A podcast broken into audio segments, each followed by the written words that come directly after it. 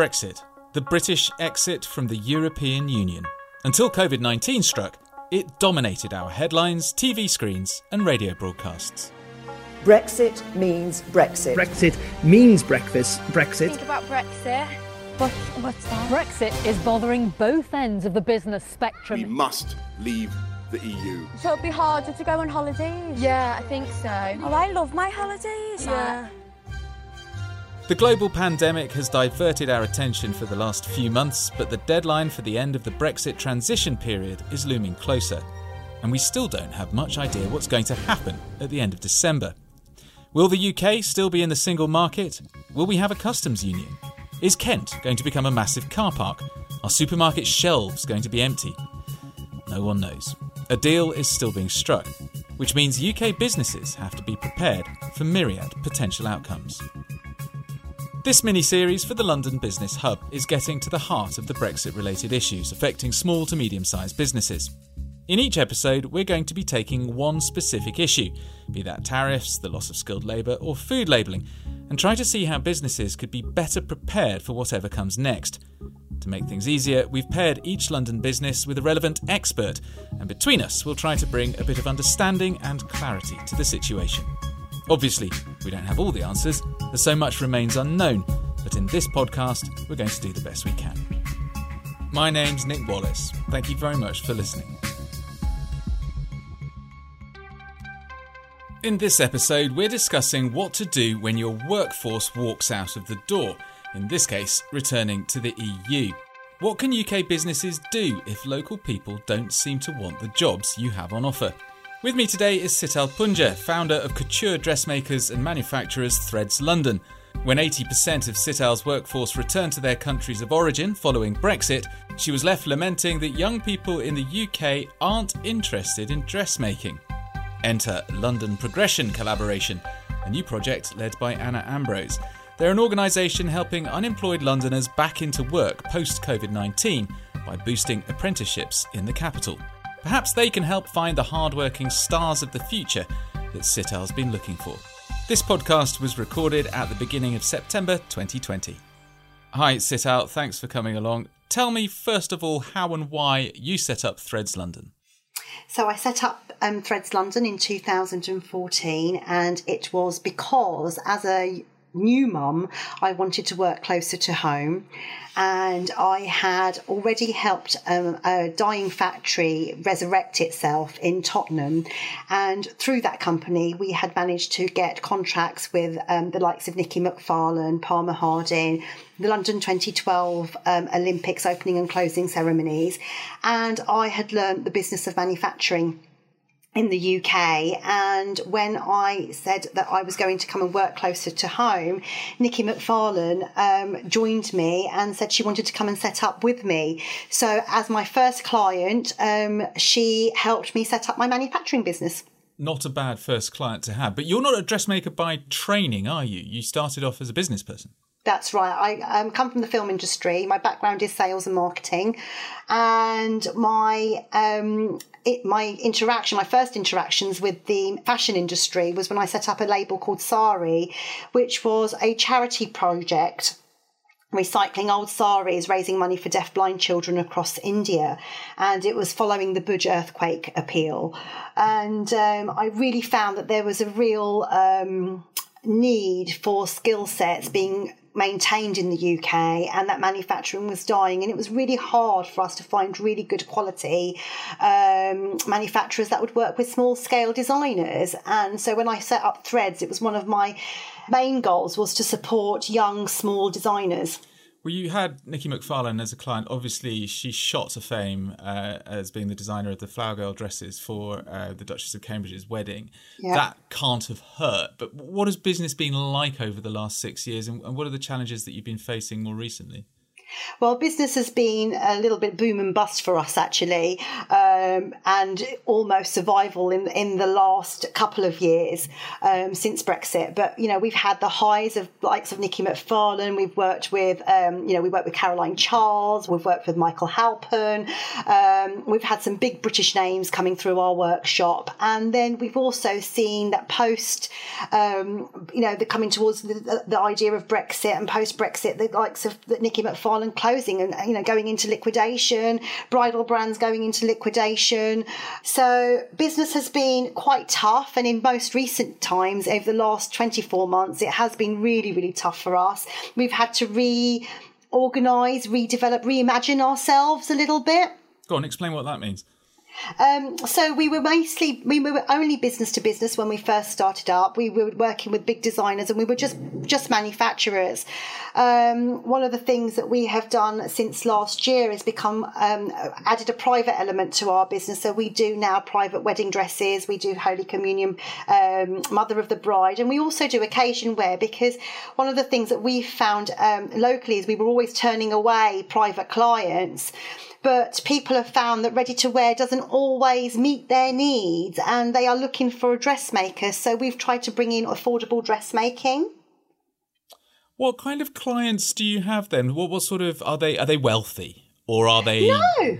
No, they're doing not. all right? They don't have to be super wealthy, but they I mean we we're not cheap, but we're we like to say affordable. So if they can go to Coast and buy a dress for two hundred and fifty pounds, they can come to us for the same kind of price. So just tell me then, what was the immediate effect of the Brexit vote in 2016? What did you first start to notice happening to your particular industry and your business environment? Um, well, one of the first things that happened was that um, fabric supply went down. People were just not, the fabric coming into the country was not as much. But I do recall um, we needed to recruit um, a new machinist to come and work with us. And what we found was that normally when we would put out calls for um, a post uh, uh, at our uh, at our workshop, we would get hundreds of replies. And I I think that first time after Brexit, I got 10 responses to my advert. Wow. And when we then interviewed people, we found one person out of that those 10 people who had applied. And where do you normally find your seamstresses and garment workers? What what what part of the world do they come from? Um, so more recently, they have been through Eastern Europe and Central Europe, and they are so highly skilled as well. They come with really good grounding. They have learned in school, they have learned through their education system. So they've already been taught to sew before they've chosen to take a path across to another country. And so, what's the Brexit effect been on them? They've just gone back to their home countries, have they? I think a lot of people have, yes. Um, there was a lot of Polish beforehand that would come and apply for jobs, and Romanians, and they were just not applying for the jobs anymore. Well, we're going to bring Anna Ambrose in from the London Progression Collaboration, but before we do, I just want to ask you about COVID because I imagine that has also had uh, quite an impact on your business well, COVID um, became almost disastrous for our business this year because whilst we, I said we'd reinvented ourselves and kind of put, you know, reimagined ourselves into this doing private work. We did our first wedding shows um, at the beginning of the year, and um, then COVID came, and I all my my entire year's business basically got demolished. within one hit. But we were personally affected by COVID because my husband was critically ill with COVID, so it um, impacted on our household quite quite dramatically. We've had to um, look at how we then bring staff in and what how staff work and how we can't just go back to full steam at work as well. Um, but one of the things during this COVID period was that I um, came out of quarantine after we had 25 days of quarantine with our whole family contracting COVID, and um, we then ran the local Hillingdon Scrubs program. So we made over 5,000, um, no, nearly 6,000 pieces of scrubs and the supporting items for our local NHS teams and healthcare teams in the borough, include for Hillingdon Hospital, for Harefield Hospital, and um, COVID hot hubs. God, what a year you've had, Sital. Yeah. How is your husband now? My husband is well. He he is well. He is um, he recovered. Thankfully, he only needed oxygen and he didn't need to go onto a ventilator. But he did spend. Um, some time in hospital. Um, they he still struggles. The the the, the um, recovery from COVID. I'm, you know, we don't, we don't know what that means, but he, you know, he, he is well. He, but he, we've noticed during really high heat and stuff, he does kind of find it hard to breathe, and lethargy is something that remains with him. He's not at 100% at all.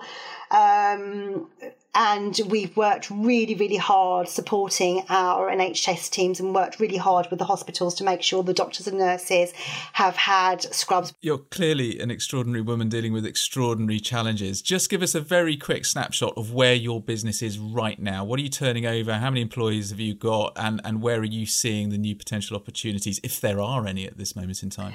So we were um, turning over a quarter of a million before we um, went into um, COVID. Um, I will say that's probably less than halved. More than more, you know, it's probably we're lucky if we get get hundred thousand this year. Um, so that is quite a sharp reduction in ours. We've had to make one member retire, one member's retired, one person's made redundant. So we've got a skeleton staff now working here. Um, we have got um, we have like lost all our wedding customers, but we are hoping that next year that people can go back to having weddings. So we're hoping that all our bridal customers will come back to us next year. And so our immediate need, therefore, is going to be to be able to find um, a couple of new seamstresses that can come into working for us that have got experience and can work in manufacturing. Okay, well, let's bring in Anna Ambrose, who's the director of the London Progression Collaboration. Hi there, Anna. Hello. Uh, extraordinary to hear uh, the year that Sital's had um, on top of the challenges that Brexit has brought along. You have put together a package which is aimed at helping small uh, and medium sized enterprises in London. Is there anything in what Sital's been saying that immediately made you think, ooh, we could do some business here, we can help out here? Yes, definitely. I think um, if I maybe uh, just introduce um, the London Progression Collaboration a little bit first.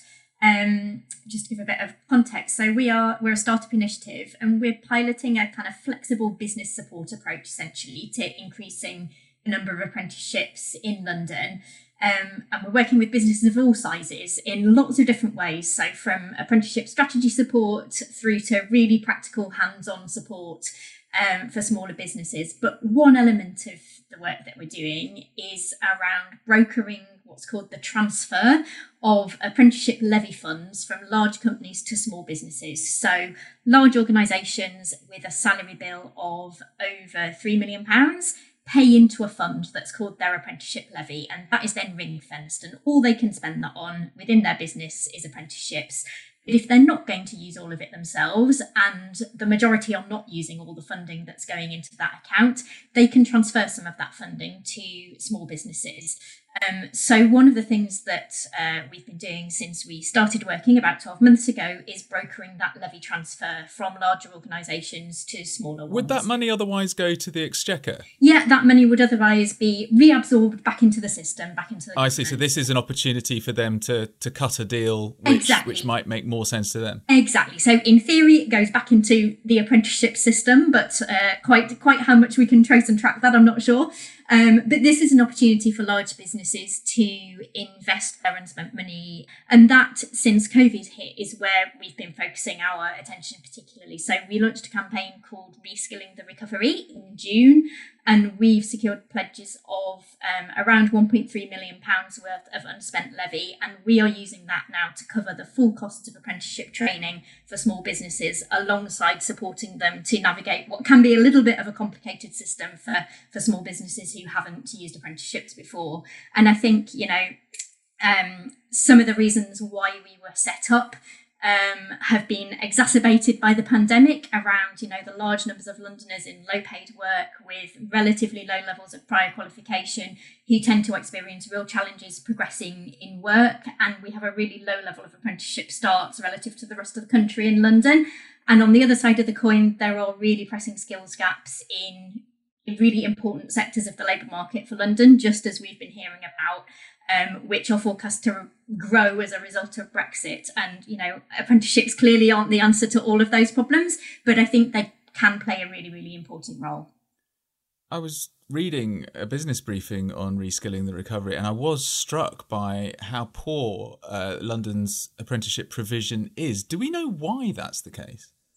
I don't think we do fully know why, um, and it's interesting. It's the the rate of apprenticeship starts. I think it's calculated per thousand adult working age adults um, in London is about half that of the northeast, which has the highest level of apprenticeship starts, um, and where you know perhaps you might assume the opposite because you know London has this this thriving thriving economy and and all the rest of it. Um, and I don't think we do fully understand. And I think partly, um, you know, recruitment in London historically is perhaps easier than in other parts of the country. Um, so perhaps organisations can or historically have survived on a slightly more transient um, kind of labour force, whereas in other parts of the country, actually that issue about training and attracting and retaining people um, has perhaps been a bit more of a challenge and therefore you know that might explain some of it but i don't think we do fully understand the answer to that. Sital have you ever considered apprenticeships for your business Yes, we have considered apprenticeships. Um, our um, as a small business, I think one of our things with apprenticeship is is the time that it gets taken um, to work with an apprentice because we all are flat out. We we don't have extra resources in our business because everybody just works to get the work out.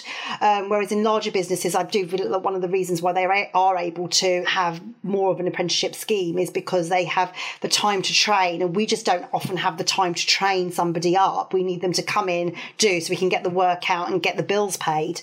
Um, and I would love to know how we can actually change that mode because for our industry in particular, um, we have a aging population. You know, the people who can sew are retiring and the young don't often want to get into this line of work. They want to be the designers. They want to be, um, they want to be in the more glamour parts of the industry, or what they call the more glamour parts of the industry. Yet actually, this is an amazing, skilled um, workforce. And one of the things that we try to do here is that's um, not to call ourselves seamstresses and machinists, but actually to call ourselves dressmakers and ateliers, because just that language change makes a change in how people perceive themselves. As it's just not low level work all the time time. It's highly skilled and really kind of you need to you need to understand how to work these machines in garment construction. Um, not you know you're not just I don't know a factory worker as they, as they were once seen. So I think the image needs to change. But um, I would really like to see how small businesses can um, integrate apprenticeships into them. Okay, well, as far as this podcast is concerned, from here on in, it's dressmakers and ateliers. Uh, Anna, is there anything in, in what Sital's saying that would make you think the, the London Progression collaboration could really help here? Definitely. I think um, one of the key answers, I think, to, to both of the, the kind of challenges you, you raised there is around finding the right apprenticeship training provider for your business. We provide support um, for any small business that we're working with to find a training provider if they don't already have a relationship with one so we can make introductions. But i think more importantly in some ways is helping um, helping any small business think through you know, like what is it we really need from our training provider? Because the ways they work and the different kinds of expertise a training provider can offer are really really different. And that helps with the whole question of getting someone as productive as possible as quickly as possible um, and uh, you know arranging the off the job training in a way that can be accommodated within an individual business. And every organization is different and everybody needs something different. So that relationship is really crucial and is one that we're really keen to support businesses businesses to make sure, um, you know, that the, the provision is right for, for the business? Well, from my perspective, traditionally, um, the rag trade was an, um, an apprentice led industry. And one of the things that um, I feel that one has to look at is sometimes how um, we can get because of the need of knowing how to use a sewing machine how do you get to those people already? How do you because it's all right finding the funding. It's the funding is is there in, in, especially in these industries and we've got training providers who can do that but it's actually accessing the people who want to do these apprenticeship schemes. Yeah absolutely. And i think again i think that's where the right training providers can um, offer a lot of support. Um, so certainly some of the the real kind of specialist uh, training providers um, in in different sectors, you know, many of them will have a pipeline of people waiting for an apprenticeship. That's the problem, though. No, so that's one of the issues in this industry is that they don't. UKFT, I'm a member of UKFT, and UKFT apprenticeship scheme. They have developed fantastic apprenticeship schemes, but one of the things that they don't have is this pool of people um, that they can they can put them out to because otherwise we'd all be would all be jumping at them. um, of course, um, of course, and and and and that is because of, of the image of the industry and also because um, we are not taught um, we, it's not something that has been made an important part of our, you know, it's not part of our mm-hmm. education system, is what I'm trying to mm. say here. Um, mm. You know, it's something that basically clothes are made in China, clothes are made in India. You just walk into a shop and that's how you get clothes. Um, and so the image is, you know, the apprenticeships are in the design, the designers and all of this kind of stuff, but it's not in the seamstressing and how, and, and the product, you know, you've got apprenticeships where people will become garment technologists and they will become, I don't know, uh, maybe CAD pattern cutters and stuff, but actually, actually what we're looking for is bare bones learning how to sew and basically make those garments. And I think that's where there is a real, um, there's almost like a black hole that needs to be addressed and i don't know how that that, that can be addressed no i mean there's there's some kind of long-term campaigning work to do there yeah. not there with you know getting getting some big names to um to to kind of try and do some of that image changing work which you know you're certainly not the only sector to be concerned about issues like that mm. i think one of the other things that we've found interesting in terms of uh, kind of sources of people with a you know a genuine interest and level of skill for some of the other areas where we work are the kind of charities and social enterprises who are working with particular groups to support them into employment and giving them the kind of basic skills that they need.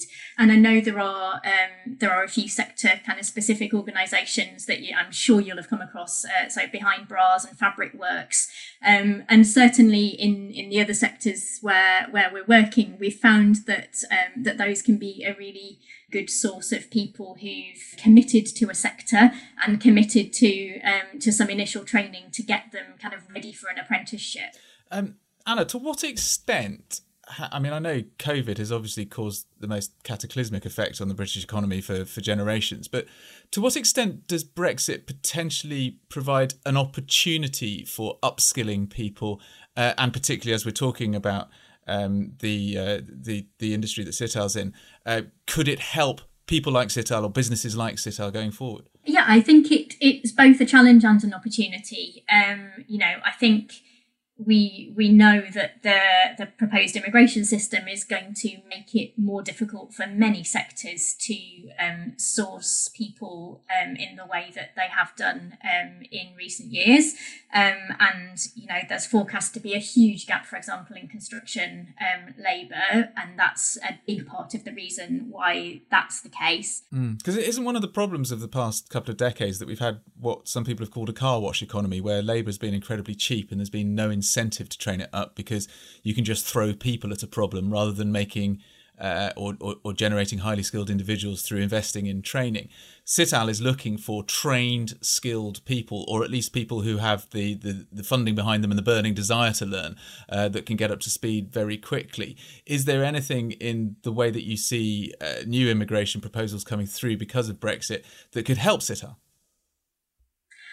I think I, you know, potentially, I think the the challenge in the proposals as they stand, and it's not not my absolute area of expertise, is around the the kind of definitions of skilled labour. And actually, you know, we know from what we've heard today that the people that threads need are definitely skilled. Um, it, that's really clear. But the the definitions that we're working with um, from the government and the pay implications of that don't necessarily um, accommodate the people we're talking about. Just you know, just the same as the care sector and many others.